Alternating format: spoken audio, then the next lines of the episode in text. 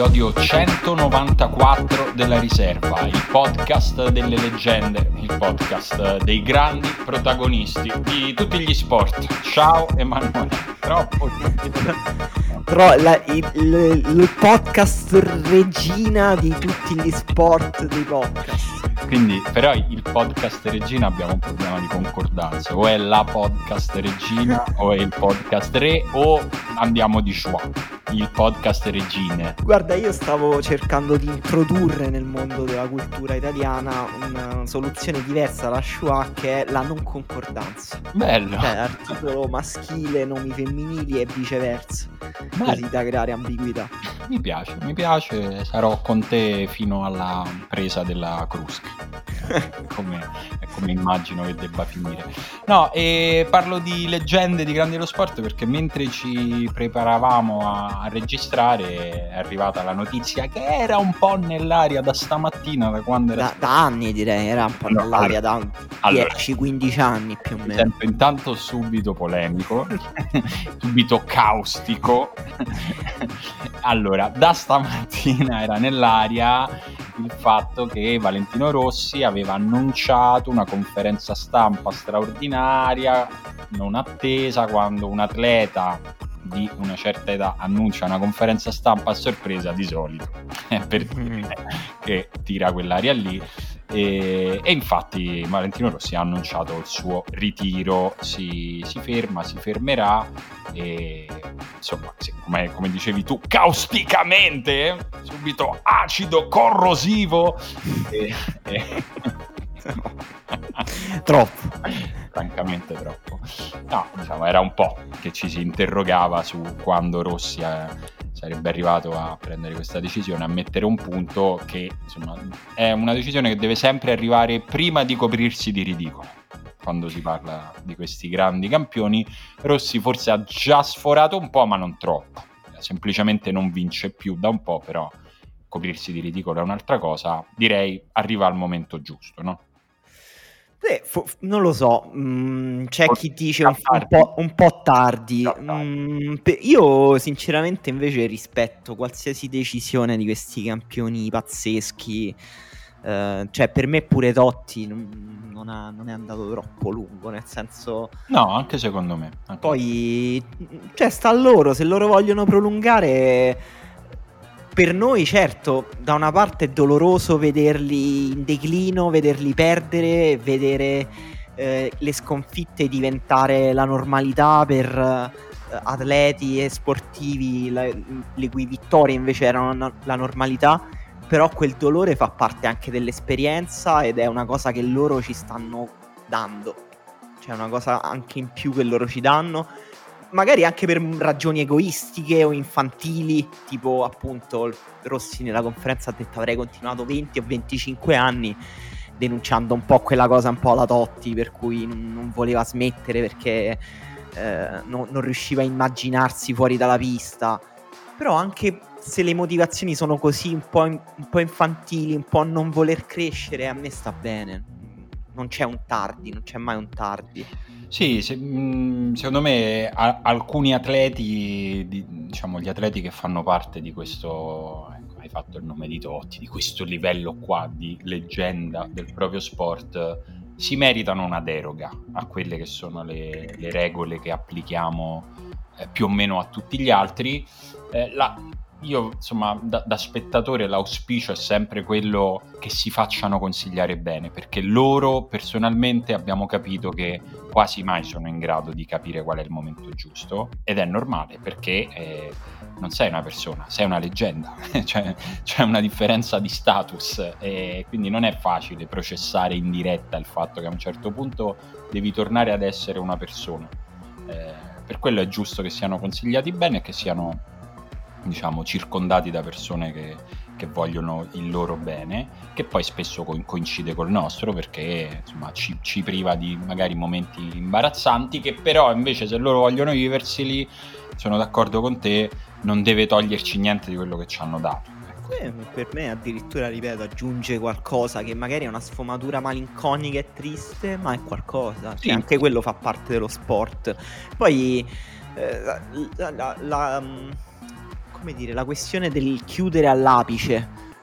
Eh, qual è l'apice? Come fa un atleta, uno sportivo a capire quando ha raggiunto l'apice? È impossibile, nel senso che Valentino ha avuto tanti apici e tante cadute e tanti ritorni e tutte queste cadute e questi ritorni fanno tutte parte della sua parabola e ogni, diciamo, caduta sembrava funzionale per renderci un po' più gustoso il suo ritorno ad alti livelli.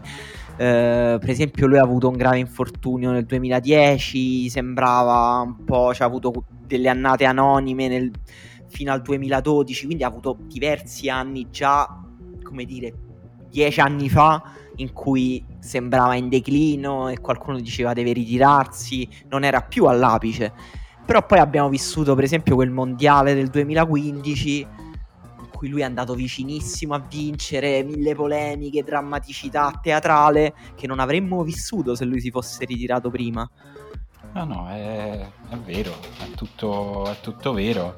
Eh, leggevo, stavo leggendo un po' le, eh, alcune dichiarazioni della, della conferenza stampa di Rossi, dice forse il rammarico più grande sarà quello di non correre con mio fratello, perché in tutto questo c'è un fratello di Valentino Rossi che correrà in MotoGP, l'altro Valentino Rossi avrà anche il suo team in MotoGP, proprio suo, di proprietà sua. Quindi sarebbe, sarebbe stato facile diciamo, avere le condizioni, non doveva convincere nessuno ecco, per, per continuare a correre e però ha detto anche insomma, è una disciplina nella quale i risultati a un certo punto bisogna ascoltarli, no?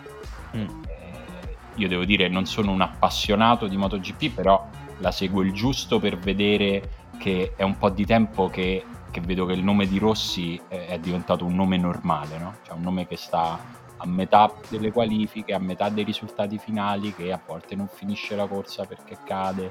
E è strano, è strano perché invece siamo cresciuti vedendo Rossi sempre primo o secondo, di solito primo e poi di solito primo a fine stagione. Lui probabilmente si è un po' incartato in questi ultimi tre anni, direi, nella, nell'ossessione, nella ricerca della, del decimo titolo.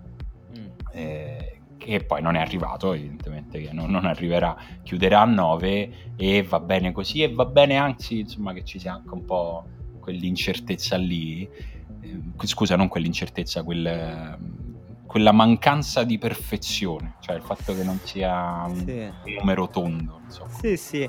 Mi sembra che ultimamente gli sportivi siano particolarmente ossessionati dalla da, da, questa legacy perfetta da sceneggiatura Netflix, forse perché stanno cercando di vendere le proprie sceneggiature a Netflix. Forse perché Netflix le ha già comprate con esatto. i tondi dentro. Esatto, forse Rossi... Già venduti sono 10 titoli. Sono 5 anni che ha venduto la sceneggiatura a Netflix e ogni anno deve cercare di vincere, se no deve ridare i soldi indietro.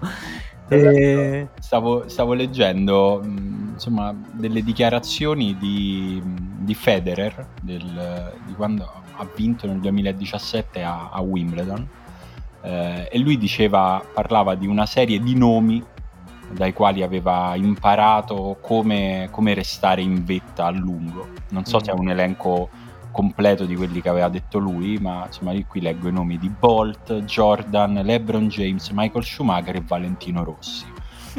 e insomma, secondo me essere un'ispirazione di Federer, secondo me già ti qualifica come, come atleta e come persona, no? Beh, Valentino Rossi, che per noi, secondo me noi da, da italiani non ci rendiamo bene precisamente fino in fondo quale sia lo la statura di Rossi nel, nell'Olimpo dello sport mondiale, ma invece è esattamente in compagnia di questi nomi qua. Sì, sì, ha proprio. Eh, ma neanch'io sono un appassionato di motociclismo, però ehm, credo che la sua eredità vada molto al di là dei titoli vinti, delle vittorie, ma sia un'eredità proprio sul carisma, sulla personalità e come lui col suo personaggio sia riuscito a trasformare i significati intorno al suo sport e questa cosa qui appunto appartiene a davvero pochi, tra cui quelli che hai detto tu prima. Sì, sì, eh, non, non, so, cioè, stavo pensando chi altro ci si può mettere in questa, in questa compagnia qui. Beh, Tiger Woods, forse. Tiger Woods, probabilmente Phelps, che insomma, mi è venuto in mente in questi giorni vedendo le Olimpiadi. E Phelps è uno che è ridicolo, anche solo, considerando anche solo le Olimpiadi, senza considerare i mondiali, le competizioni continentali mi sembra scortese nei, nei confronti degli altri americani. Eh, perché è uno che ha, alle Olimpiadi ha fatto quello che di solito si fa nei campionati continentali, cioè vincere tutto ad ogni livello per una serie di edizioni consecutive. Sì, Cristiano Ronaldo, ovviamente, Messi, sì, e... Serena Williams. Sì, non, Ronaldo e Messi non lo so, se, cioè forse sono due, due, tipi di club diversi, non lo so, non lo so, però sì, probabilmente anche loro ce li mettiamo. Come vogliamo chiamarlo? Il club degli incontestabili. cioè quelli, quelli che, per i quali non, non devi usare argomenti. Eh, basta. Bene, Poi proveremo a vendere il format a Sky. L'incontestabile. L'incontestabile, uno storytelling mio di Simone ogni settimana. L'incontestabile, il sottotitolo è Non c'è cagate il cazzo. un po' forte, però ti fa capire un po' la cifra, secondo me. Il format è tutto arrabbiato, noi che diciamo chi critica, chi critica Tiger Woods, non si deve permettere. Chi è che ha parlato di Michael Jordan? Alza la mano se c'hai il coraggio. Non c'è cagate il cazzo. Tutto così un prodotto secondo me soddisfacente da registrare non so quanto da ascoltare forse, forse un po' meno Comunque, vabbè, eh, visto che insomma, abbiamo, parlavamo di, di, di Bolt, di, di Phelps, insomma, di, di, atleti che abbiamo visto trionfare alle Olimpiadi, volevo informarti del fatto che io sono già triste perché stanno finendo le Olimpiadi. È eh, vero. Eh, dopo essere stato triste perché erano finiti gli europei, è un'estate eh, Come si dice Simone, non essere triste perché è finito, sia felice perché è successo. Io mi sa che me ne vado e faccio il podcast da solo adesso. Sai che ieri mi ha fatto venire in mente, ieri scanalando il radio ho sentito una canzone di Eros Ramazzotti che a un certo punto ho detto non è giusto non è giù. Credo che fosse una canzone nuova ed era tutta una canzone su un angelo caduto dal cielo che sembrava una parodia, cioè era troppo.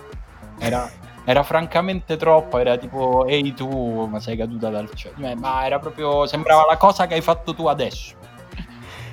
Vabbè, eh, si chiama poesia con la, i suoi formati stand. Par- parliamo di angeli e donne da Dante, quindi insomma vabbè, parliamo delle Olimpiadi che, che, è meglio. No, io, io, la cosa che voglio dire sulle Olimpiadi, come premessa a tutto quello che diremo, è che non voglio più le Olimpiadi nei paesi asiatici perché eh. voglio avere eh, la possibilità di vedere tutte le gare tutto il giorno. Cioè voglio che le comincino quando io mi sveglio e Sono... finiscano quando vado a dormire sono d'accordo, devo dire, ho veramente fa- la combo tra il fuso orario e le difficoltà di broadcasting di queste Olimpiadi è stata veramente pesante da gestire. È stata tutta una rincorsa di contenuti. Io mi reputo una persona mediamente intelligente, mediamente inserita nel contesto della contemporaneità e ogni giorno ho fatto una cazzo di fatica per capire chi stava gareggiando dove, a che ora. Non capivo l'app di Eurosport sport, non capivo l'app delle Olimpiadi di Tokyo. Forse è il segno che sono invecchiato. Cioè, che... forse, forse sì. Ho faticato Però... a stare dietro a tutto, cioè è stato tutto difficile. Per me il rito più paradossale era svegliarmi la mattina mentre facevo colazione scrollare l'account Twitter della squadra della delegazione italiana e scoprire che avevamo vinto delle medaglie in discipline che io non pensavo esistessero fino a un minuto prima. No, per me era diverso perché avevo le app, cioè queste due app, l'app delle Olimpiadi con le notifiche, che io di solito le notifiche le, le alle 5 stamattina ti è arrivata la notifica tipo Manfredi sì. Rizzo Argento nella canoa. No, ti, ti sei svegliato, hai visto la notifica e poi ti sei rimesso a dormire. No, le ho messe senza, senza squillare ovviamente, però io la così la mattina mi sveglio, la mia tradizione è la mattina mi sveglio, vedo le notifiche e vedo che cosa abbiamo vinto. Eh, sì, sì, sì. Eh, comunque anche oggi medaglie. E poi, tra l'altro, io cerco di recuperare tutte le gare perché poi vedo queste medaglie spuntano la notte. Poi cerco di trovarmi i video, di ricostruire le storie.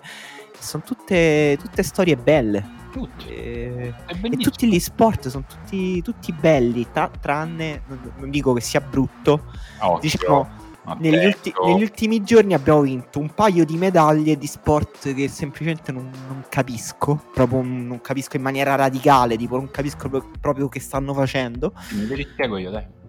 Eh, allora, il primo è, il, non so neanche se mi ricordo bene come si chiama, Nacra 17. Pre- prego. Come, come, si chiama la, ve- la vela ah, mista? La vela, la vela. Eh no, eh, non lo so. Siamo già in un punto. Macra 17, giusto. Abbiamo vinto la prima gara mista, cioè il, la prima medaglia in gara mista della storia dei Giochi Olimpici italiani con Tita e Banti. Sì. Eh, Caterino Abbanti e Ruggero Tita. E vela, ma però mh, mm, cioè, ho guardato un po' la gara e non, non capivo proprio qual era la competizione, cioè non capisco il gioco, qual è il gioco? Eh, non lo so, non l'ho capito. Ah, lo vedi? Lo no. vedi, manco te capisci. No, appartiene a quella, devo dire, ampia famiglia di, di, di sport che non capisci se stai lì.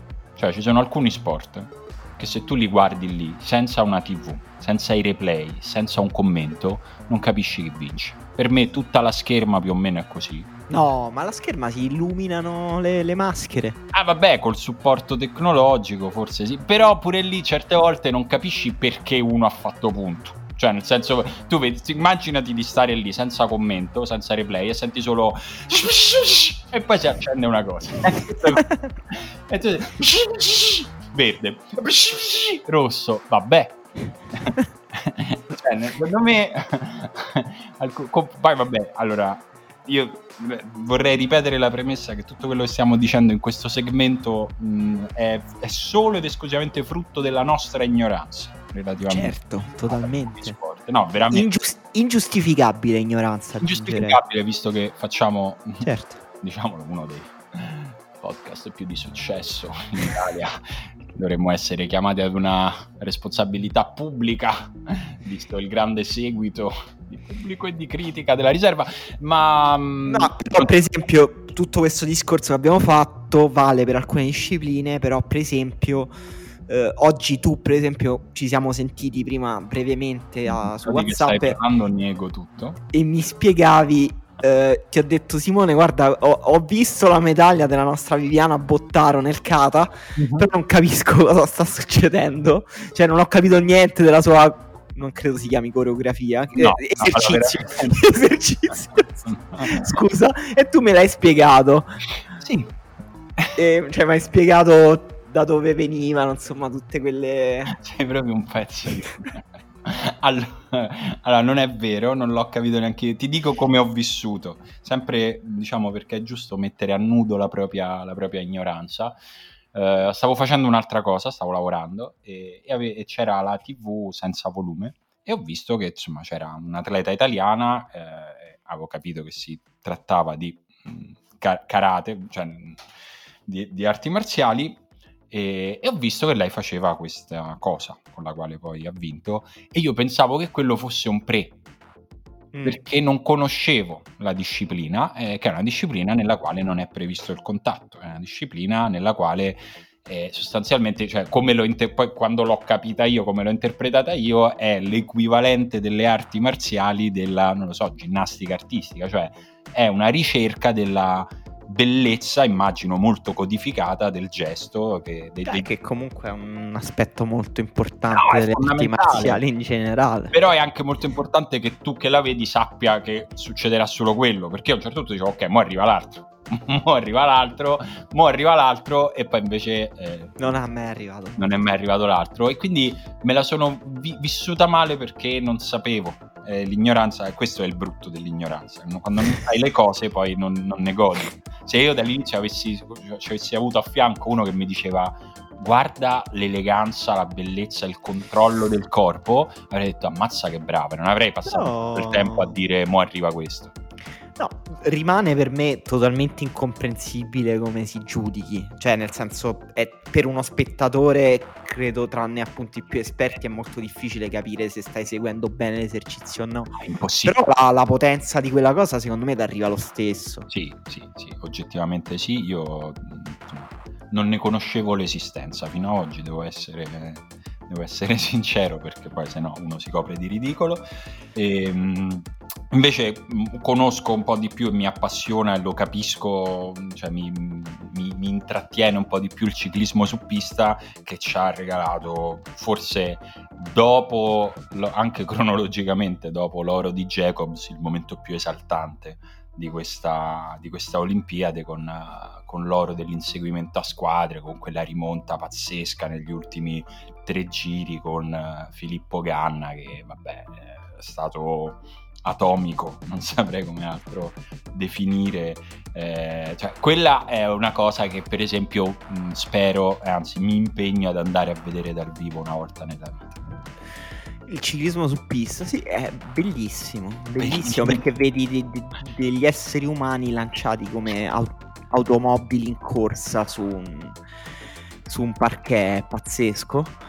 E, um, è stata, stata sì una gara bellissima, tra l'altro emozionante e romantico anche il fatto che quella, per esempio a differenza pure dell'atletica, di gare come i 100 metri, è proprio una disciplina storicamente italiana, anche se di ormai mezzo secolo fa, nel senso che l'Italia non vinceva una medaglia nel ciclismo su pista da più di 50 anni, però c'è stato un periodo, per esempio negli anni 60, in cui l'Italia dominava proprio alle Olimpiadi su, nel ciclismo su pista.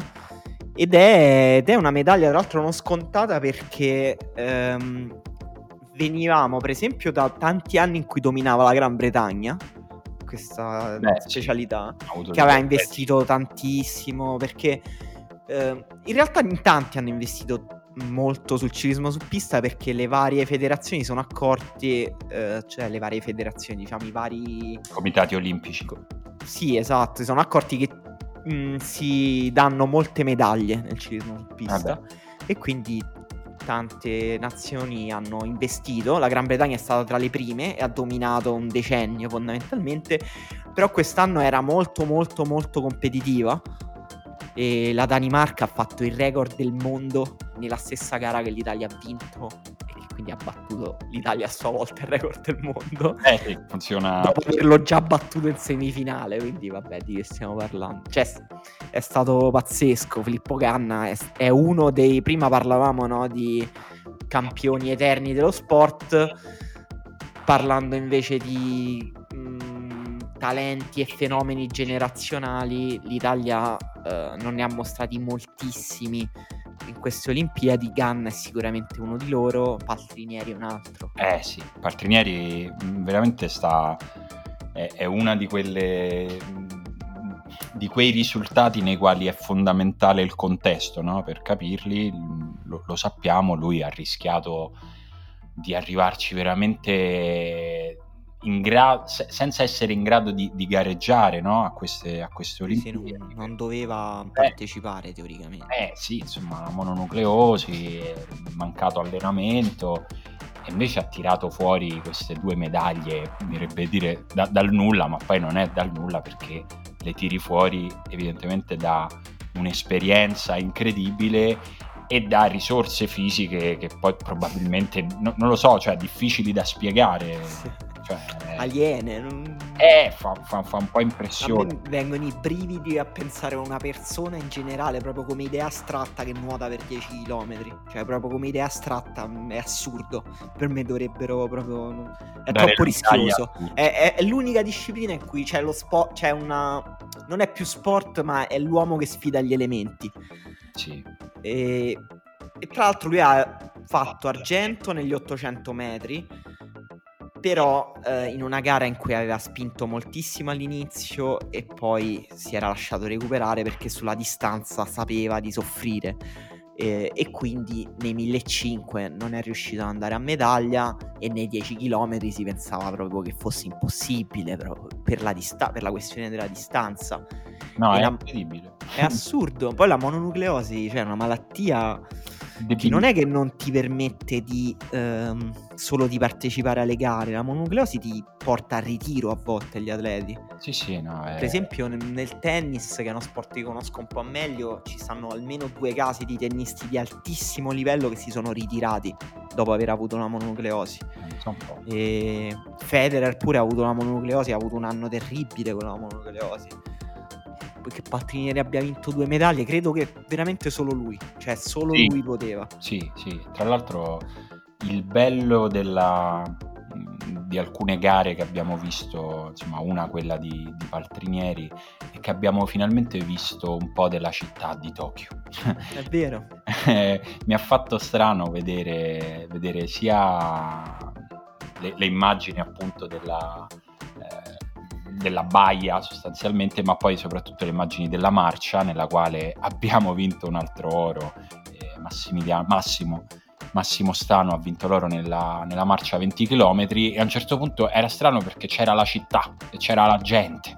E ho detto, Dio, ma è vero, queste Olimpiadi le stanno facendo a Tokyo, me l'ero quasi scordato, cioè sì, lo so che è Tokyo 2020, però poi non l'avevamo proprio visti le persone, eh, poteva essere veramente un set, tutti i set potevano essere, e invece è stato, me, a me personalmente ha dato ancora più sapore quest'oro, anche questo abbastanza impronosticabile che ha vinto l'atleta pugliese che non conoscevo prima di oggi, devo essere sincero. No, neanche io, però grandissimo personaggio e consiglio di andare a recuperare su Twitter l'intervista che ha pubblicato Lia Capizzi, eh, una sua vecchia intervista in cui lui è stato squalificato eh, per aver marciato in maniera mh, scorretta a livello tecnico. Eh, la marcia è uno, un altro sport assurdo, diciamo, molto bello però. Sì. Oggettivamente strano. E e lui era stato squalificato per quello e aveva fatto un'intervista in cui aveva detto, non aveva cercato tipo scusa, aveva detto ha ragione, il giudice sta lì per prendere queste decisioni, c'è amarezza, ma per me questo è comunque un passo importante. Dopo che ero stato squalificato mi avevano detto, cioè eh, la mia reazione era ok smetto di marciare, poi mi sono ricordato che indossavo la maglia della nazionale e dovevo arrivare fino in fondo e, e, lui persona abbastanza incredibile dopo il traguardo aver tagliato il traguardo si è fermato e ha aspettato il secondo e il terzo classificato e ha fatto l'inchino. Perché tra l'altro il secondo e terzo giapponesi. Sì esatto è vero bellissimo. E eh, tra l'altro nota personale che però curiosa eh, si è eh, convertito all'Islam perché sua moglie è musulmana. Mazza super personaggio eh sì, se, moglie tra l'altro si è vista, cioè un'altra atleta. Oh, e... Intanto ho appena scoperto, grazie a te, e questa è una, penso che si piazzi nelle tre cose random che mi sono successe nella vita, che sono stato bloccato da Lia Capizzi. Lia, ma perché? Ma che troppo fatto? brutto questo. Ma io... Cioè, ma quindi preventivo, cioè non, non, è che avete avuto degli scambi? Allora, a parte che io non mai, penso di non aver mai litigato con nessuno su Twitter, perché se, se una persona non mi piace quello che fa, la, la, la, silenzio io, neanche le blocco, perché non, cioè, io proprio le ignoro. Ma poi Lia Capizzi, cioè, ma, che, ma che, che, polemica potevo avere? Lia, perché? Qualcuno che conosce Lia Capizzi gli può chiedere perché mi ha bloccato, mi dispiace, cioè, nel senso... Vabbè, scoperto questa. Secondo me, Lia, secondo me, posso dire, mi hai confuso con qualcun altro. Oppure non gli è piaciuto un tuo zoom, oppure qualcosa che hai detto alla riserva. Eh, ho capito, bloccare così. Non sono d'accordo con le opinioni di Simone, adesso vado subito a bloccarlo su Twitter. di fango di Simone Conte. Come si chiama? Ah, Simonte Cone, fa anche il simpatico. Ecco di un bel blocco. Vabbè, e, altre due cose sulle Olimpiadi. Altro, cioè, mi ha gasato moltissimo. Uh, Manfredi Rizza che ha vinto la canoa perché è sport pazzesco in cui ci sono forse i corpi maschili più grossi, le spalle più grosse delle, delle Olimpiadi, eh, almeno tol- tolti il sollevamento pesi. Anche nuoto, insomma, un, del, del, sì. so, sono dei, dei trapezzi ambulanti. No, come diciamo è vero, come G- grandezza generale sì, però non so se hai visto le braccia di Manfredi Rizz e le spalle sì. sono una roba no, no, no, no mostruosa. Non e... sembrano essere della stessa specie alla quale apparteniamo noi.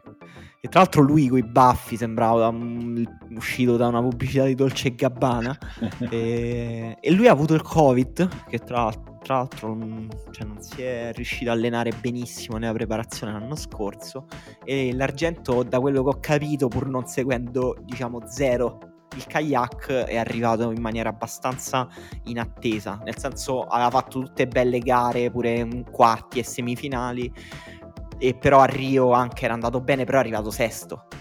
Eh, invece il secondo posto anche combattuto con uh, il campione del mondo ungherese mi ha gasato, bellissimo.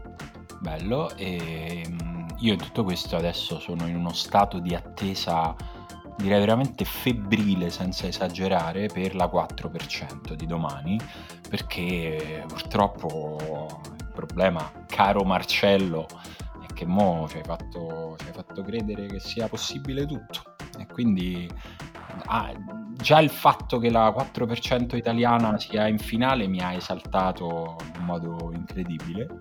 Eh, con soprattutto mh, l'ha fatto, lo hanno fatto eh, i Patta, Jacobs, De Salu e Tortu eh, con una bella prestazione, con un, con un ottimo tempo, con un, rimettendo il record italiano 37,95 la quarta prestazione europea di tutti i tempi, cioè il punto è che ce la possono fare. Serve che si mm. incastri qualcosa, chiaramente, però abbiamo già visto che queste sono, cioè, forse irripetibilmente delle Olimpiadi nelle quali alcune prove di velocità non hanno un padrone. Tant'è vero che gli Stati Uniti non si sono qualificati alla finale cioè, questo, a questo livello di non avere... Sì, sì, sì. Ho chiesto un po' a Riccardo Rimondi, che è un esperto d'atletica, per chiedermi um, come, come, vedeva questa gara. Eh, Rimondi è abbastanza preso per il culo dai nostri lettori perché aveva scritto un pezzo anche diciamo bonariamente, giustamente, eh, in cui aveva scritto che non avremmo preso medaglie nell'atletica.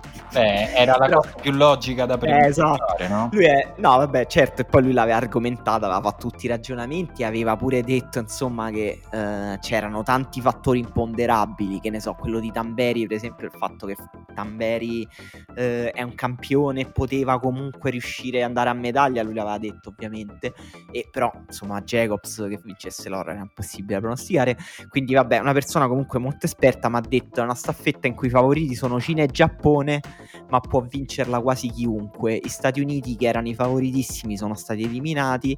La Giamaica, che sembrava morta, invece è risorta. Quindi veramente tutto aperto. Eh sì, diciamo che veramente andare a prendere una medaglia qua sarebbe una cosa incredibile, ma a questo punto non, non più, cioè a questo punto ci si può almeno sperare, perché comunque abbiamo due frazioni molto forti e, e, lo sappiamo quali sono. Abbiamo una squadra che funziona, dei cambi che vengono fatti forse un po' troppo in sicurezza, però è pure vero che se il cambio... Mazza, sei diventato esperto.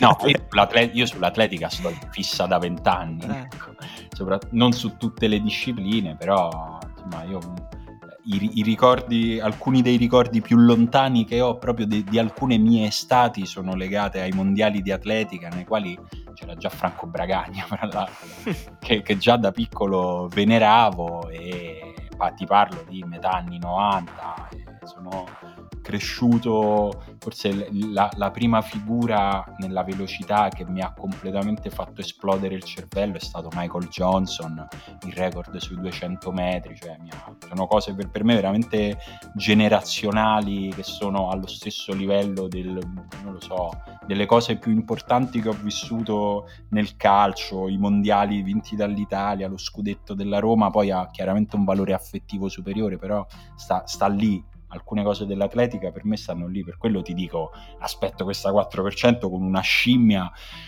che non vedo l'ora veramente che arrivi domani, speriamo bene. Speriamo bene. E faccio un gancio incredibile. Non ci credo. sai chi non aspetta per niente la fine di questo calciomercato? Chi non aspetta la fine eh, di non, questo... fare, non essere troppo puntuale, dai, devo solo fare. Romelo Lukaku? Bravissimo. Ah. Lukaku non aspetta la fine perché ha già deciso.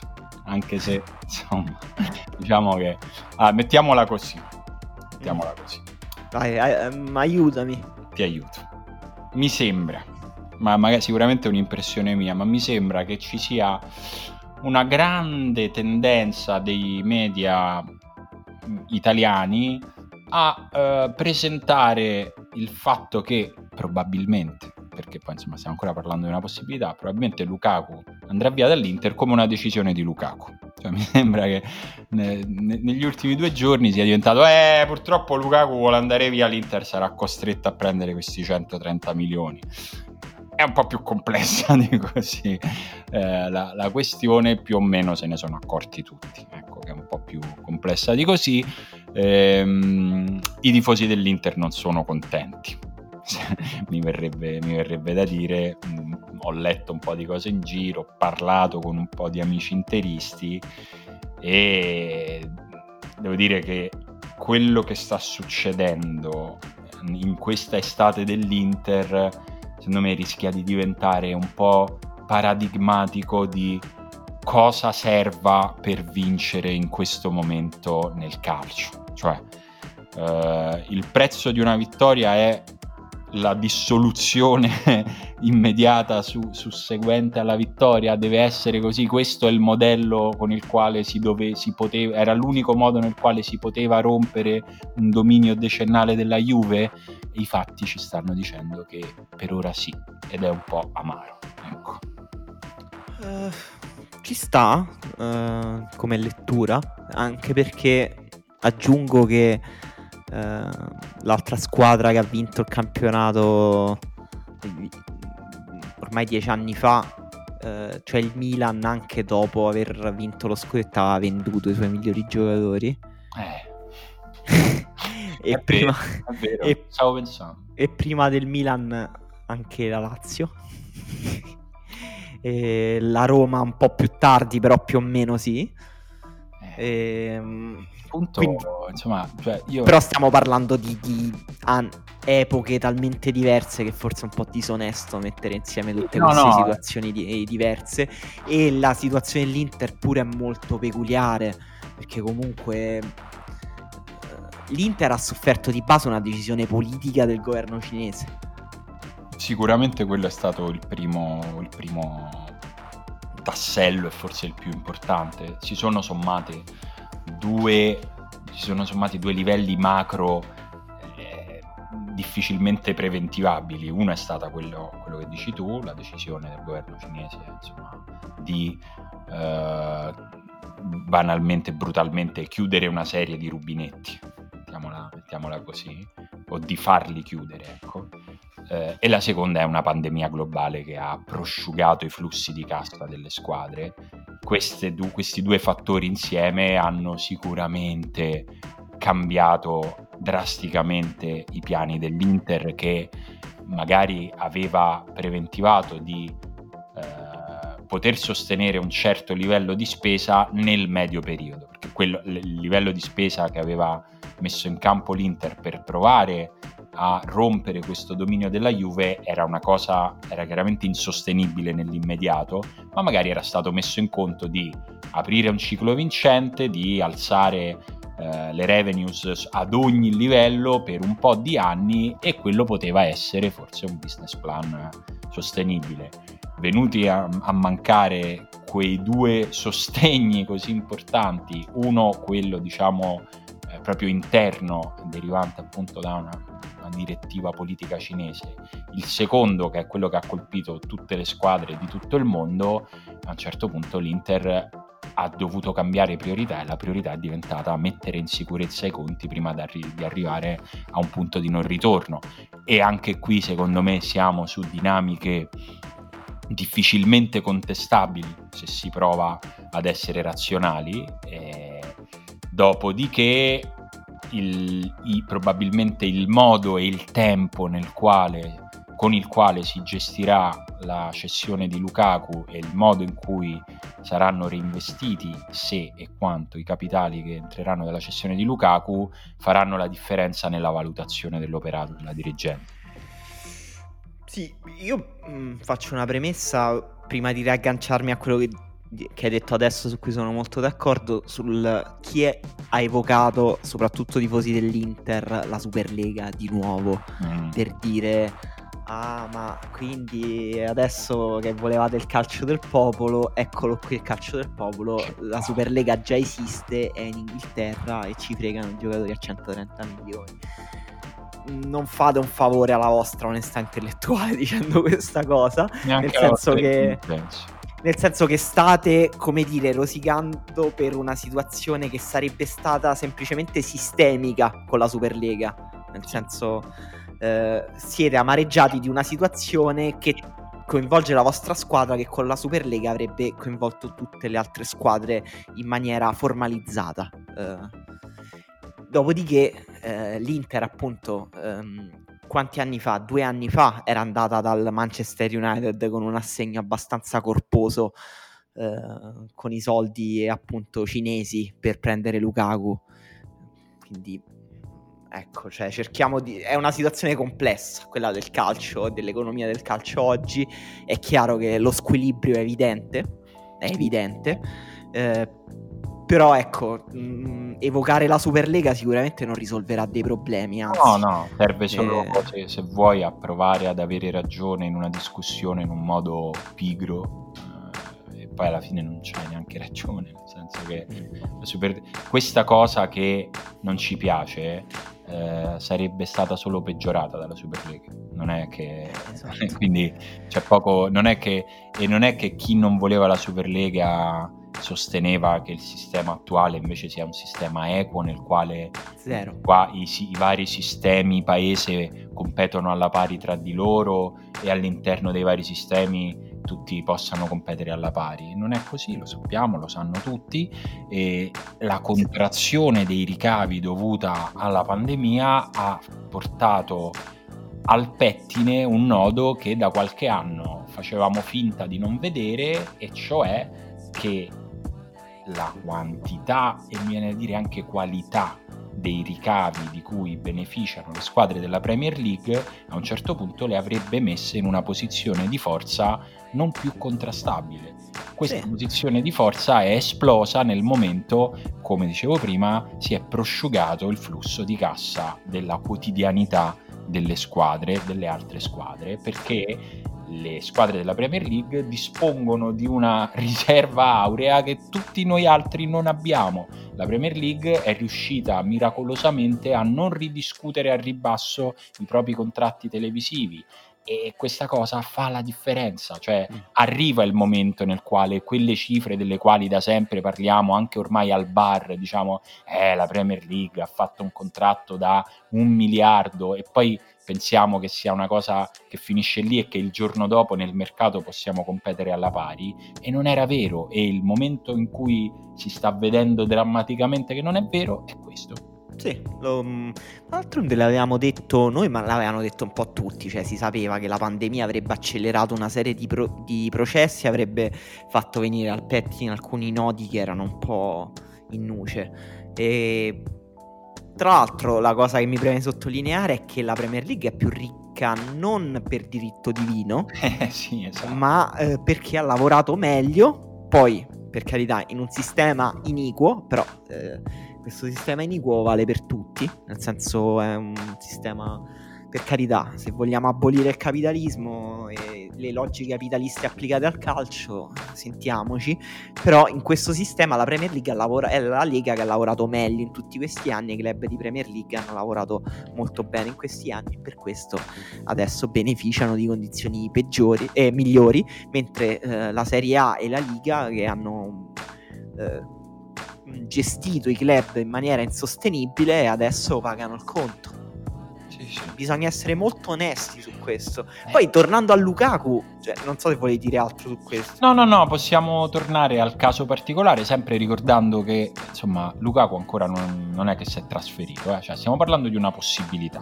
Eh, possibilità molto molto concreta. Sì, sì, sì molto concreta, ma mh, su questo tipo di, di, dinamiche, visto quante volte abbiamo ricevuto anche solo nella sola giornata di ieri messaggi contrastanti, io aspetto di vederla finita per No, anche perché è un'operazione molto grande. Esatto, però diciamo parliamo come se, che in questo momento è la cosa, mentre registriamo giovedì pomeriggio, la cosa più probabile è che alla fine Lukaku ci vada al Chelsea per una cifra fra i 110, 120, 130 milioni.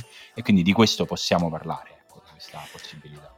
Per me, tu dicevi, il giudizio dipenderà dai tempi e dai modi. Quelli per me sono stati già sbagliati. Nel senso, la società ha già sbagliato su questo.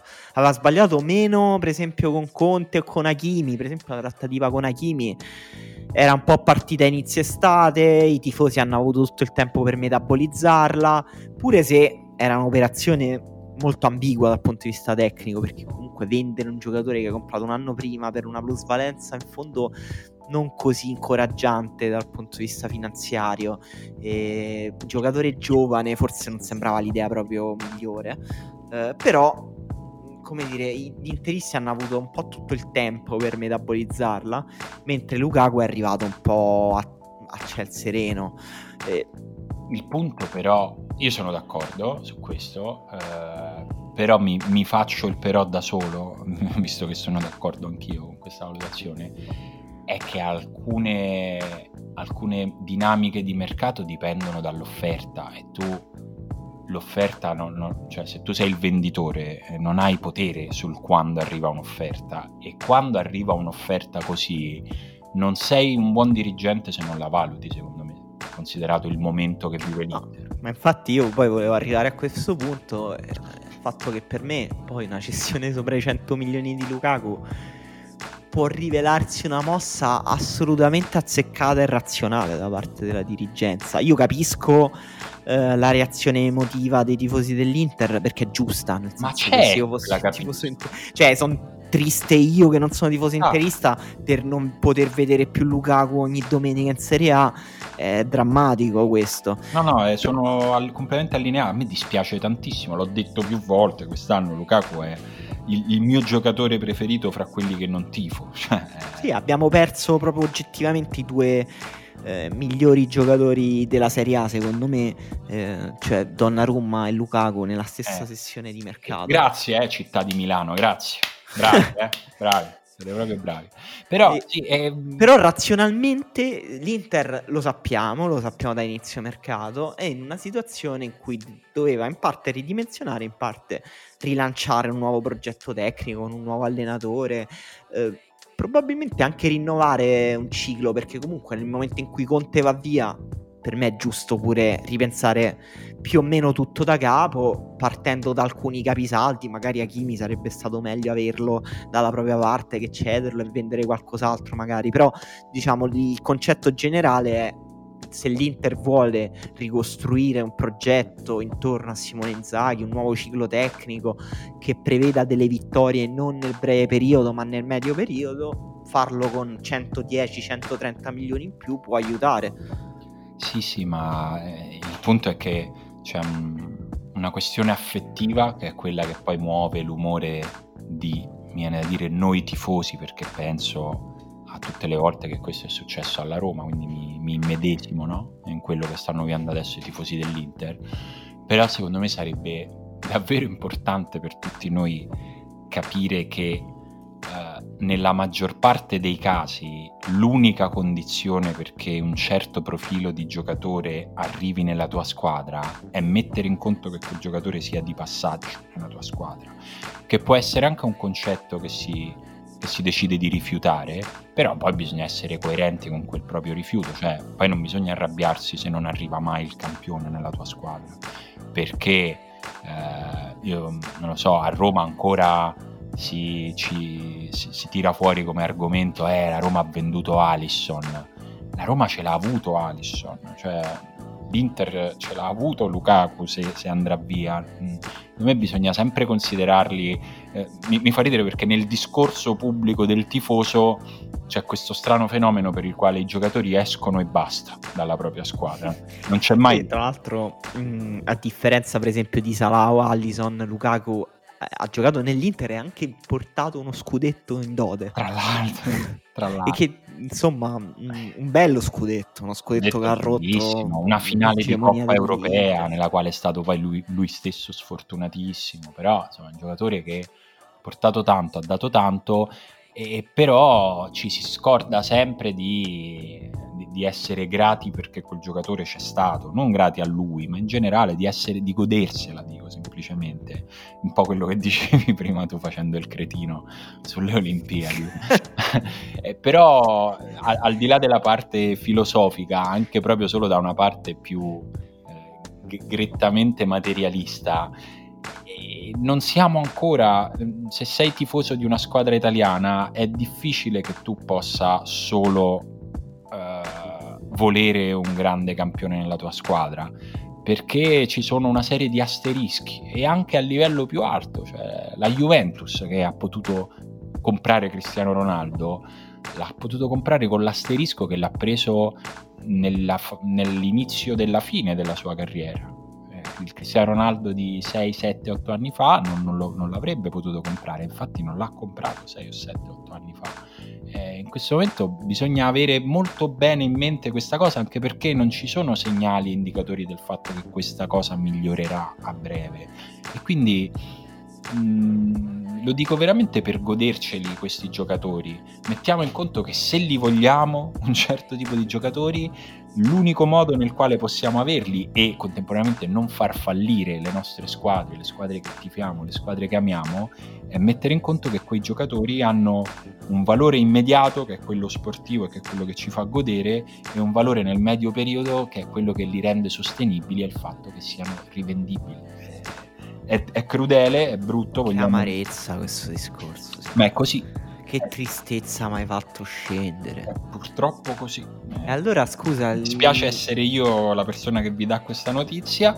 Detto sì. ciò, eh, le fortune delle squadre poi spesso si costruiscono su quanto sei bravo a usare i soldi che arrivano da quella cosa. Quindi di, diccelo tu, chi deve comprare l'Inter? Quindi di, diciamo l'opzione di un giocatore che poi comunque se va bene rivende è Vlaovic. Vlaovic? Per come... te migliore scelta no, possibile? Mh, al di là del nome, come profilo, se devi fare quel discorso... Io non so, non, non, posso conoscere nel dettaglio le necessità di bilancio dell'Inter. Vlaovic mi sembra un, un, un profilo di mh, sostenibilità già superiore a quello di Zapata, che è un giocatore che sostanzialmente è un investimento che poi non sarà ripagato da una cessione. Non puoi, cioè, se l'Inter adesso compra, non lo so, Zapata quanto glielo vende l'Atalanta? 50 milioni, sa che ne ha appena presi 130, non è che ti fa lo sconto, no? E non saranno mai una plusvalenza, non diventeranno mai una plusvalenza quei 50 milioni. Mai. No, mm, se, se, devi prendere Zapata alle stesse cifre che qui ti vendono Vlaovic non ha nessun senso no, può, avere, Vlaovic, può, avere se- cioè, può avere un senso sportivo e calcistico perché magari Zapata ti dà più garanzie nell'immediato, un giocatore più pronto, sì. più esperto. Vabbè, ma non penso però sia questo. Cioè, eh... se l'Inter fa davvero questo ragionamento eh, ci si prepara veramente anni difficili. Per quanto Zapata è un grandissimo giocatore, però sembra davvero non poter dare molto di più, nel senso già lo scorso anno è sembrato il leggero calo, poi magari avranno anche un'altra stagione in cui si riprende, invece gioca ad altissimi livelli. Ma secondo però, me ecco, anche due. Eh. Sono tanti, sì, magari anche due, però eh, un po' è il discorso economico che facevi, un po' pure cioè i tifosi dell'Inter cioè c'è pure un discorso emotivo che va fatto. Eh, discorso eh, emotivo prendere, prendere Vlaovic, presentare Vlaovic con la maglia dell'Inter significa promettere pure un futuro che credo che sia la cosa che, di cui più hanno bisogno i tifosi dell'Inter, sentir parlare di futuro, vedere facce nuove e poter un po' eh, senza essere retorici, ma sognare, nel senso ehm, sperare in un futuro migliore dopo appunto un paio di coltellate che sono arrivate quest'estate molto brutte da parte della dirigenza. Sì, sì, io mm, ti ho detto fa, mm, fatico a considerarle coltellate da parte della dirigenza perché è, la, la, dirigenza dell'Inter è in una situazione molto molto complessa. Ecco, eh, quindi bisogna fare la, la cosa giusta che, eh, mentre tutti ti dicono che è sbagliata e detto, per me la valutazione viene più su quello che fai dopo perché quando ti trovi nella situazione in cui si trova l'Inter adesso non è semplicemente rifiutabile o se lo farà, se rifiuterà la, l'offerta per Lukaku, eh, io credo che insomma, si prenderà un rischio, si prenderà no, un grosso rip- rischio. Ma ripeto, cioè, la valutazione sull'affare eh, tecnico-economico per me tutto, normale, cioè tutto, abbiamo già parlato tanto, sì, sì, può sì. essere una decisione giusta, però ecco una trattativa da 100-130 milioni non, non la fa in tre giorni, da quant'è che se ne parla? Due o tre giorni? Sì, eh, no, non tanto. Di... No, sarà, il Chelsea e l'Inter saranno almeno un paio di settimane che saranno trattando. Cioè, ora non lo so, magari una settimana, non lo so. No, però sicuramente dei tempi più lunghi. Io non penso che hanno imbastito una trattativa così importante in tre giorni. Non lo so, sinceramente no, tendo a pensare di no, però siamo veramente a un livello nel quale non lo sa nessuno. Ecco. No, Però. questo per dire che si poteva pure mh, mm, gestire un po' meglio. Essere, cioè, per me, se, se sei chiaro con i tifosi, mm, esse, cioè, non capisco perché quando succedono queste situazioni le società non prendano eh, decisioni in parte che l'Inter in parte ha già preso quando Zhang aveva detto dovremmo ridimensionare i costi. A me sembra che l'Inter sia stata molto chiara, sinceramente, su, su, su, quello che sarebbe arrivato da questa estate. Poi non so se hanno detto qualcosa su Lukaku che mi sono perso io. No, poi è chiaro che non è che inizia il mercato e dici eh, dobbiamo vendere Lukaku perché poi se gli metti il cartellino eh, cioè, il prezzo gli si abbassa. Cioè, qual è la l'accusa. Io vedo insomma gli No, per esempio, non far filtrare le linee in cui si dice, cioè essere un pochino più trasparenti nei limiti di un, una serie di operazioni che non si fanno in maniera trasparente, però far passare le veline, Lukaku vuole andare al Chelsea. Ah, quella roba, no, ecco, siamo d'accordo che quella roba è, è, è, inutile e, e, si vede soprattutto. Per me anche lasciar, and- lasciar filtrare qualcosa appena comincia la trattativa può essere può essere eh, però io, più... la trattativa in corso secondo me è veramente ingiudicabile da fuori perché non sappiamo che cosa succede in una trattativa. Io aspetto che finisca. Cioè se quando finisce non c'è neanche una parola netta come Marotta sa fare da parte di Marotta allora mi faccio un'idea. Però no, hai durante, ragione, hai ragione. durante la trattativa capi- io lo posso immaginare il perché eh, si non ci sia chiarezza, perché nelle trattative cioè, si sta parlando di, di, cifre che poi a noi ormai sembra normale, ma sono cifre dalle quali poi dipende veramente il destino di un pezzo di una società nella quale lavorano migliaia di persone, insomma, eh, non è, non è, sono, se, se, stessimo parlando di uh, un'industria, cioè di lavoro che per noi è più facilmente eh, comprensibile, no?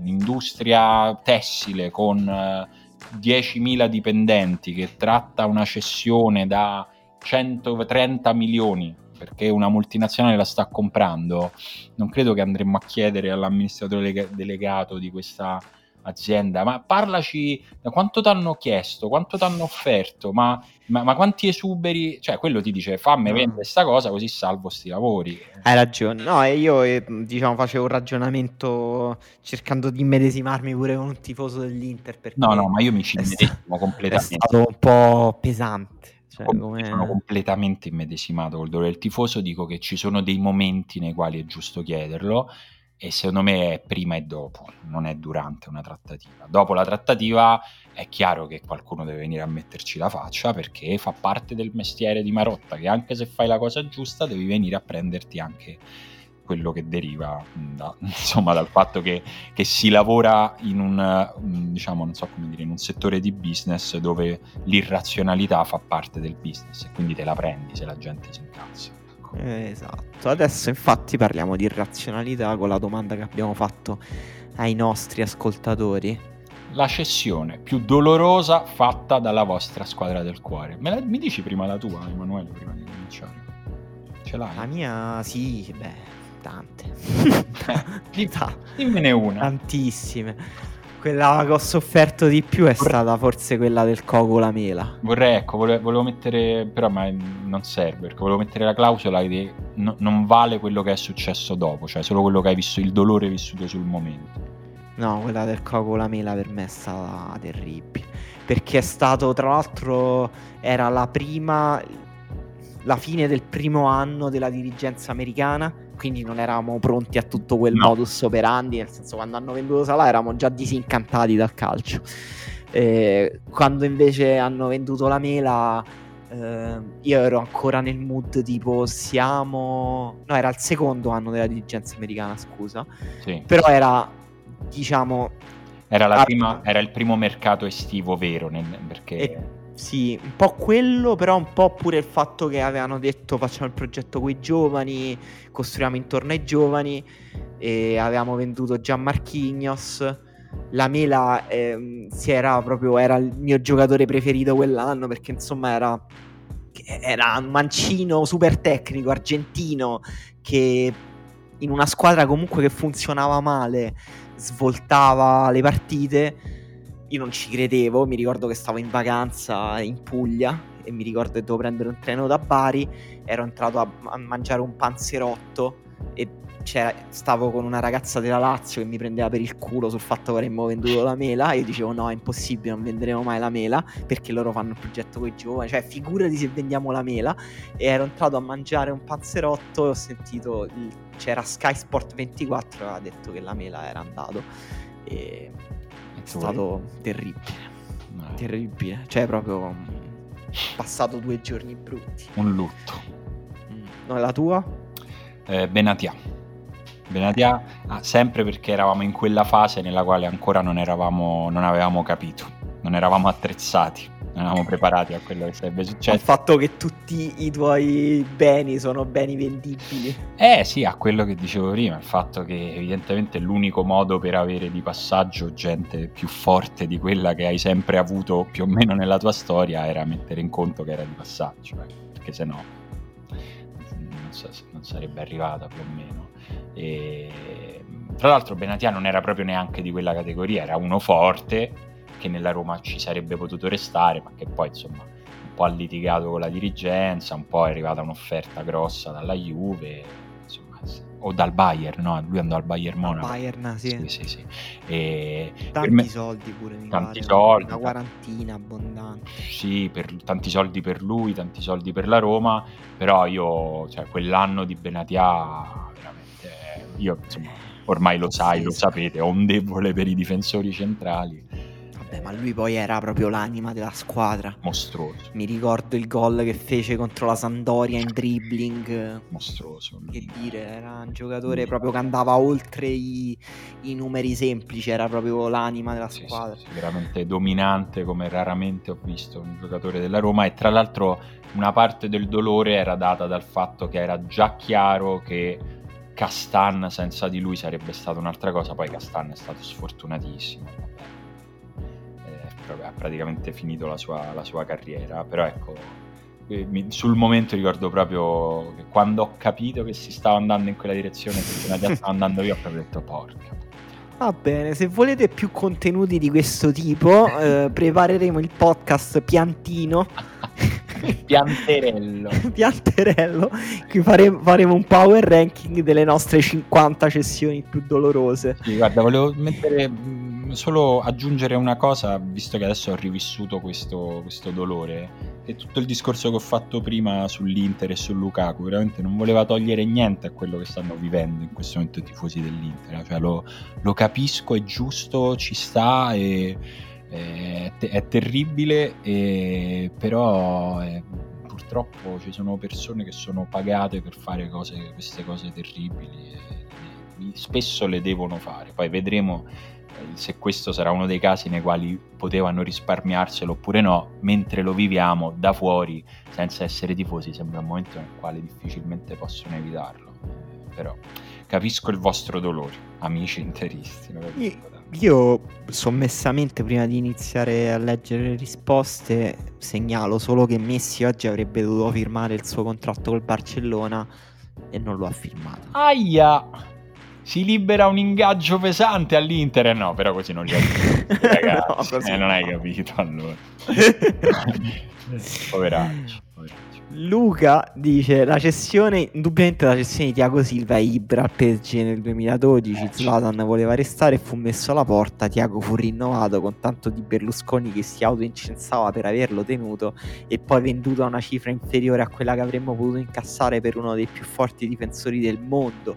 Il ritorno romantico di Ibra non è bastato ad addolcire quel momento amaro è terribile. Perché poi effettivamente la cosa che noi da tifosi romanisti non capiamo è pure il fatto hai appena vinto, hai appena vinto. dopo tanti anni in cui non hai vinto e ti stanno già smontando il giocattolo, così, così è brutto. Eh, no, no, è, mi, mi, è tostissimo, è tostissimo, ma per quello dico, cioè nel senso, eh, l'altro giorno un mio amico mi diceva sapendolo prima, firmeresti per quello che sta vivendo l'Inter, cioè uno scudetto, ma poi lo paghi subito così con questo livello di sangue? Secondo me più o meno tutti i tifosi ti dicono sì, ti dicono intanto sì, fammelo vince quello Certo, ma certo, vabbè, noi tifosi poi... della Roma sì, eh, se lo chiedi a un tifoso della Juve ti dice no, se lo chiedi a un tifoso del Milan e dell'Inter che vengono da dieci anni difficilissimi che l'Inter ha risollevato solo negli ultimi due, eh, ci, ci credo che ti dicano no. Eh, sì, certo. Edoardo si insomma, apre il filone del dolore romanista, dice Marquinhos mi ha fatto rimanere male, Salah lo voleva lui, Strotman ha, per me ha distrutto psicologicamente il gruppo squadra, Benatiana, Ingolan, tutti dolorosi, ma la pugnalata in petto che settì la sera della cessione di Rudiger, mai. E beh, ognuno c'ha il suo. Eh, sì ognuno, ognuno ha il suo. Ha detto che la Roma insomma, ne ha venduti tanti, quindi è, è facile anche averne uno diverso. Francesco dice Pogba sia sul momento che ripensandoci anni dopo e sapendo che il cambio con Higuain ha rappresentato l'inizio del declino del ciclo Juve dopo 5 anni di sola fase ascendente. Eh, certo, certo. Eh, eh lo capisco. Anche se... Eh, questa è una domanda che faccio più a Simone perché eh, tu li conosci bene questi ragionamenti. È più la cessione di Pogba o più l'acquisto di Guain che ha segnato l'inizio del piccolo declino? Poi da Juve stiamo parlando comunque di una squadra che dopo l'arrivo di Guain ha vinto molti campionati anche grazie a Guain. La risposta la sai, è già presente nella domanda. Eh... eh, però ti dico che fatico a considerarla anche col senno di poi un'operazione sbagliata, nel senso che in quel momento non c'era nulla che potesse farti pensare che Higuain non potesse essere determinante ad ogni livello. Higuain era un'ira di Dio, era centravanti perfetto che non doveva ambientarsi dallo stesso campionato e quindi per me aveva senso anche strapagarlo quanto come lo pagato la Juve e poi Higuain invece si è proprio accartocciato su se stesso. Cioè, Tra l'altro non potevi sapere che era così breve ancora la sua quello. carriera ad alti livelli. È quello, e su certi, su certi fattori secondo me è, è, veramente troppo facile e ingiusto dire dopo ah lì hai sbagliato. In quel momento nessuno ha detto ha sbagliato la, la Juve. No, è che è stata molto molto costosa come acquisto. Sì, quello. sì, però era un salire di livello che non so quel momento sembrava davvero solo giusto. Ecco. Eh, quindi, cioè, il punto è che non è che hai venduto Pogba per comprare Higuain, il punto è che Pog- l'avventura di Pogba era finita, perché c'è un momento nel quale quando arriva un certo tipo di offerta da un certo tipo di squadra, tu puoi solo dilatare quel momento, ma l'avventura di un giocatore in una squadra è finita. Questo vale per Pogba quando è arrivata l'offerta dal Manchester o pensando al commento prima per Salah quando è arrivata l'offerta dal Liverpool. Oggi Simone è la voce della razionalità. È così. E proprio per questo io riporto ancora sommessamente le voci della stampa catalana che dicono che la situazione tra Messi e Barcellona è irreversibile. E quindi? E quindi... È irreversibile che non firma? Mm. Ma pazzesco.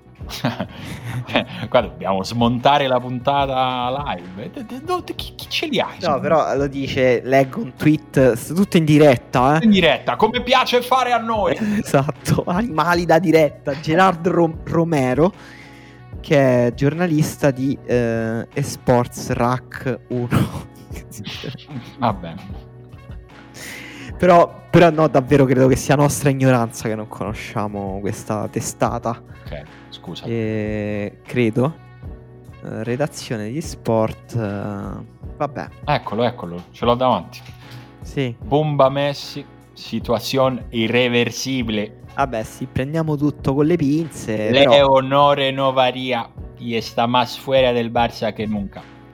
Los capitanes están informados y al argentino no le gusta la plantilla actual. Puta madre, coño. Calma. Beh, non sapevo che facessi un accento spagnolo così perfetto, No. ideale direi. Sì, chiedo scusa all'ambasciata spagnola. Sono i più vicini, quindi intanto chiedo scusa a loro. No, anche perché lo spagnolo secondo me va, cioè io lo spagnolo lo considero solo se baritonale, cioè nel senso non... cioè, l- tutti gli spagnoli per me hanno un, un- tono di voce profondo, poi lo so che non è vero. per me lo spagnolo è solo los capitanes están informados y al argentino no le gusta la plantilla actual. Comunque aspettiamo notizie dal Ciringhito per capire. Eh insomma, sì, sì. Il Ciringhito TV. Giuseppe ci riporta all'attualità dicendo No. la cessione di Lukaku mi deprime non poco. Ma aggiungo due parole su quella di Hakimi a maggior ragione adesso ancora più difficile da digerire. Un giocatore giovane con ancora enormi margini di miglioramento e super determinante. Come diceva una tifosa sulla pagina Facebook dell'Inter, se n'è andato con l'amarezza per tutti noi tifosi di non averlo praticamente mai potuto vedere allo stadio dal vivo. Eh, questo è un grande dolore, non l'avevo considerato. Che, che Hakimi c'è stato praticamente solo durante il Covid all'Inter, più o meno. Vero, molto brutto questo, molto brutto. Alessandro dice: Credo su tutte quella di Kakà. Eh, ti credo. Ho offerto tantissimo anche le cessioni di Shevchenko, Diago Silva e Ibrahimovic, però forse- è stato forse il giocatore che più di tutti ha incarnato lo spirito del Milan di Ancelotti. Eh, sì, sì, ci sta, ci sta. Eh, Alberto è un altro che parla di, eh, di Milan, Ibra, Tiago, dice però Sceva forse più di tutti, eh, Io dice Milito e Tiago Motta all'Inter mi hanno causa- causato uno shock post-traumatico, Eh, cioè tu sei un tifoso del Genoa, quindi, Eh sì, ok. eh sì, direi di sì. Eh, Venduti insieme la stessa estate. eh, Tosta. Tiago Motta. Tosta. Che poi fanno il triplete con l'Inter. Mamma mia. Eh, vedo diversi cacà. Eh, c'è un tifoso evidentemente del Catania perché dice Sì. Papu Gomez e Cicciolodi nello stesso anno rimpiazzati da Leto e Taxidis bestemmio ancora oggi a distanza di otto anni comprensibile Nicola Amoruso quando nel 2008 se ne andò al Toro si era capito che stava per finire tutto a Reggio Calabria. Eh, Le vero, cessioni quella era una grande regina. eh, le cessioni che sono la fine di un'era sono terribili Mm. terribili. Benedetto dice eh, De Rossi non vale come una cessione, però insomma fu trattata come una vera chiusura del contratto, è vero. Fra quelle recenti Salah per me fu un colpo al cuore enorme, ero convintissimo sarebbe diventato un pezzo fondamentale della storia della Roma. Mm, no io mm, questo non, non l'avevo mai pensato sinceramente No, neanch'io, però sì, pure per me è stato drammatico. Salah. Ecco, Salah è uno di quelli che è stato drammatico col senno di poi. Cioè, co- considerando cosa è successo subito dopo, cioè A che una settimana dopo i prezzi de- degli attaccanti sono raddoppiati in tutto il calciomercato e che poi lui è diventato l'anno dopo l'attaccante migliore d'Europa. Mm, guarda, no- non è per mitomania, però per me è stata più dolorosa quella di Salah che quella di Allison sul momento. Ma perché il ragionamento era: il portiere mi sta bene avere un portiere ok, però un fenomeno davanti la Roma non, non se lo potrà mai più permettere. E avevo ragione, anche se in realtà poi il fenomeno è arrivato, solo che si è sfasciato il ginocchio due volte. Ma, ma sta tornando, sta tornando. Ehm, Giovanni dice: Nesta al Milan ci salvammo la squadra, ma che brutta sensazione che fu. E Nesta, Nesta dalla Lazio era stato terribile. Mi ricordo Gragnotti, tra l'altro, che eh, disse eh, per salvare la Lazio. Anche Nesta disse: Vado via per salvare la Lazio. E per mantenere la squadra competitiva uh-huh. nell'elite del calcio mondiale. Uh-huh. Eh, quello... Aspetta, eh. Aspetta che ti faccio vedere l'elite. Ferma un attimo, la vado a prendere. Sì, poi la Lazio fece appunto quattro qualificazioni in Champions nei successivi vent'anni. E... Cataldo dice domani non vi ascolterò, un momento troppo duro. Cataldo, mm. fai bene anche perché mi sa che niente di quello che ho detto ti piacerà, quindi spero che tu non ci abbia ascoltato davvero. Ma... Eh, Mattia dice Zidane al Real, è vero, eh? ma è vero che con Ricavato ci abbiamo costruito una squadra dominante e lui poi ha vinto eh sì. tutto. E allora dico Pogba lo United che mi ha fatto male tanto quanto e in più non solo con Ricavato ci abbiamo comprato solo rottami, ma lui è pure finito a intristirsi in Europa League e ad avere soddisfazioni giusto dalla nazionale. È vero, è una cessione che ha fatto solo scontenti tranne Mino Raiola direi. A occhio. Mino, Mino. Mino, Mino. E Francesco, se parliamo di dolore vero, Turam nel 2006. Però... se parliamo di fastidio per quello che sarebbe potuta essere la squadra senza il partente, Zidane e Pogba in misura minore. Ovviamente eh, incidono le questioni generazionali no? quando, certo. quando, siamo nati, eh, perché Andrea. c'è un, un'età in cui ti fanno male. Andrea dice da interista un momento come quello della cessione di Ronaldo nel 2002 non arriverà mai più. In un attimo siamo stati derubati di tutte le gigantesche speranze che avevamo sulla coppia Ronaldo-Vieri, è vero. Lui dice non ho mai più riposto tante speranze in qualcosa in vita mia. Sì che fu una cosa grottesca perché Ronaldo e Vieri di fatto non giocarono mai insieme, forse un, un'ora, una partita, una cosa incredibile. Sì. Flippo dice la mela il giorno dopo la presentazione farsa della squadra all'Olimpico. Flippo c'ero anch'io all'Olimpico quel giorno. Ti Perché mando un farsa? abbraccio. Perché farsa? Cioè farsa relativa alla, alla, che c'era anche la mela in quel sì, senso. Okay. Sì.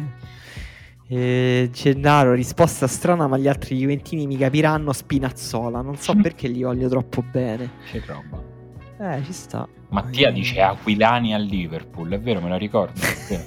in quel momento anche ero molto dispiaciuto. Io un po' no, lo sai, non so perché. No, no, io me lo, me lo ricordo. Ero già ero in mentalità aziendalista in quell'anno.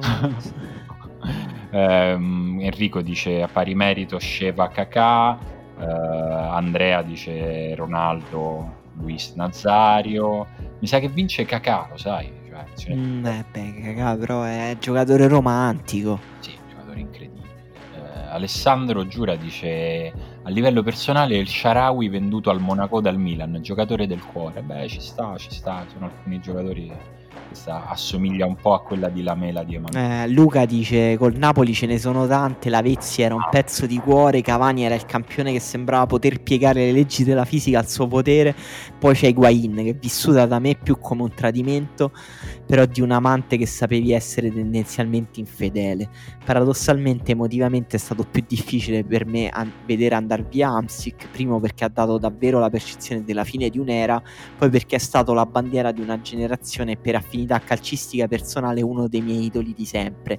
Avrei voluto tanto vederlo fino alla fine con la nostra maglia e poi magari scoprirne un lato del dirigente in casa, cosa in cui spero ancora. Eh. Beh, bel commento questo, bello, sì. Bello. Beh, il Napoli, devo... Mm, effettivamente non ci avevo pensato, però pure il Napoli ha avuto delle cessioni incredibili in questi anni. Quella di Wayne è stata... Mamma mia. Scusa, Manuel, ho capito male. Forse volevi dire il Napoli ha avuto degli acquisti incredibili. Ah, già, tu, eh? Come vedi subito il bicchiere mezzo pieno? No, cioè, nel senso, ne- nella storia del Napoli, mo, tolto lui, eh, però è, è, è, un'eccezione, è più un'eccezione. Però guarda, cioè, vedere andare via il proprio giocatore migliore per andare alla Juventus, cioè i rivali, è... No, devastante, ma quella, la, quella parte lì non che farà mai... Pin, quanti gol ha fatto al Napoli dopo? E ogni gol, cioè, per un tifoso del Napoli, cioè, mi facevano male a me. Certo quello è un dolore incredibile, però cioè, io rileggendo questa cosa leggo che il Napoli, che era una squadra che non esisteva più, a un certo punto negli ultimi boh, dieci anni, Lavezzi, Cavani, Higuain, Amsic, adesso Koulibaly, cioè giocatori incredibili, incredibili. E, cioè, Quindi non, non, piangere perché è finita. Non piangere perché è finita. Essendo interista non so da dove cominciare, Roberto Muzzi che voleva restare da Cagliari all'Udinese per garantire sostenibilità alla società, disse Cellino. Pazzesco. Eh sì, beh, belle queste anche di... Davide Romanista cita Alisson, Salana, Ingolan, Rudiger. Eh, Kevin Strottman all'Olympique Marsiglia, dice Giorgio, pure a me quella mi ha distrutto. Eh. Mannaggia. Eh, Cassano e Pazzini, dice Paolo, tifoso della Sampa, anche se lì il dolore si mescolava facilmente con la rabbia e l'incredulità. hmm. E Angelino Gbon, dice Edoardo, e poi la coppia Cerci Immobile volendo andare ancora più indietro, Lentini, tifoso del Torino, Edoardo. Che roba. Emanuele dice: Non avendo ancora una squadra del cuore in A o B, direi che l'addio che mi ha colpito di più in generale è stato quello di Del Piero alla Juve. Vedi? Eh, sì. Va sul romano. È vero, fu, fu un discreto shock che ho vissuto da fuori, ma un po' lo capisco. Eh, ne ha- Giorgio, Giorgio, per esempio, è un tifoso dell'Inter anomalo. Dice: Le cessioni che mi ha lacerato il cuore è Dalma, Kovacic e Ricky Alvarez. Pensa un po'. Enea dice Ibra al Barcellona fu un vero colpo al cuore la separazione del duo Ibra Mourinho sembrava porre fine alle velleità europee della squadra e invece Eh, Fran dice Lukaku e Ronaldo su tutte quindi eh, lo mette a, quelli- a quel livello lì Filippo dice Lukaku al Chelsea volevo morire prima Eh, molti- Madonna, ha detto anche Balotelli, eh, perché dice eh, primo italiano nero forte, eh, era un giocatore a cui volevo bene. Giuseppe dice Higuain alla Juve con la clausola, eh, insomma sì, quello lo, lo capisco, ecco, lo capisco. Forse eh, per quel passaggio lì possiamo sospendere tutti i discorsi razionali. Dario dice tecnicamente non è una cessione ma Pirlo alla Juve e poi c'ha la Noglu all'Inter. No, dico, ma di tutte le squadre proprio l'Inter. Eh, Sì, cioè pure per me quelle cose sono incomprensibili dei giocatori. Cioè perché Cialanoglu non è andato in qualsiasi altra squadra? eh, tu hai visto le offerte che sono arrivate a Cialanoglu? No, per carità, però, però non ci voglio credere. Scusa, ma non ci voglio credere. Come quando Pjanic andò alla Juventus eh, con l'offerta della clausola. Non ci voglio credere che non c'era nessun'altra squadra Ah, di no, ma pari livello. mica dica che non c'era, dico che è ovvio che Pjanic vuole andare a giocare alla Juve, cioè c'è un giocatore che sta in Italia, che è forte, che a un certo punto deve decidere qual è la sua priorità, se la sua priorità è vincere in Italia, eh, vai alla Juve, cioè, eh, purtroppo noi ragioniamo in un modo diverso, eh, noi facciamo il mestiere nostro e loro fanno il loro, poi eh, nel, nel loro Posso dirti, sto bene nel mio mestiere. Scherzo, dai, basta. Non voglio alzare il tono. Carlo dice: Il giorno che è andato via Eto'o dall'Inter è iniziato l'inverno del nostro scontento. Shevchenko, Kakà, Emerson, la Juve. Ehm, poi di Teo dice: Da milanista la domanda è: valgono solo le, le cessioni in senso stretto o anche i tradimenti? Caputo dalla Roma al. Milan, bello molto bello. Eh, Bella chiamata. Ricosta dalla Fiorentina al Milan. Ho dieci anni e gli ho capito che per me, che per il calcio si poteva piangere. Mamma mia. Vabbè, Stefan Svocca al Venezia, dice Maio. Bravi, beh, tutti bei commenti. Stefano dice Romelu e non perché è la più fresca. No, no, è credibile che sia Lukaku, assolutamente. Perché ne abbiamo parlato tanto, perché quindi non dovete, dovete metterci una clausola. E ragazzi, noi ci fermiamo qua. Diciamo che secondo me tendenzialmente la prossima volta che ci sentiamo lo sapremo se Lukaku sarà ancora un giocatore dell'Inter. Magari ripenseremo a queste ore dicendo che, spag- che spavento che ci siamo presi e invece Romelu ha detto no. E vediamo, eh, oppure invece ci sarà Lukaku. Vedremo, vedremo Emanuele, come dice Marcel Jacobs del Doman non vecce. Ciao Simo. Vabbè, vado a ripassare alcune cose, poi ci risentiamo. Vediamo anche se Messi sarà con la maglia del Barcellona. O forse con una maglia a strisce, mm, diciamo sotto un certo duomo, e allora non hai capito, No, infatti, non hai capito niente. niente. Ah, ciao. Ciao.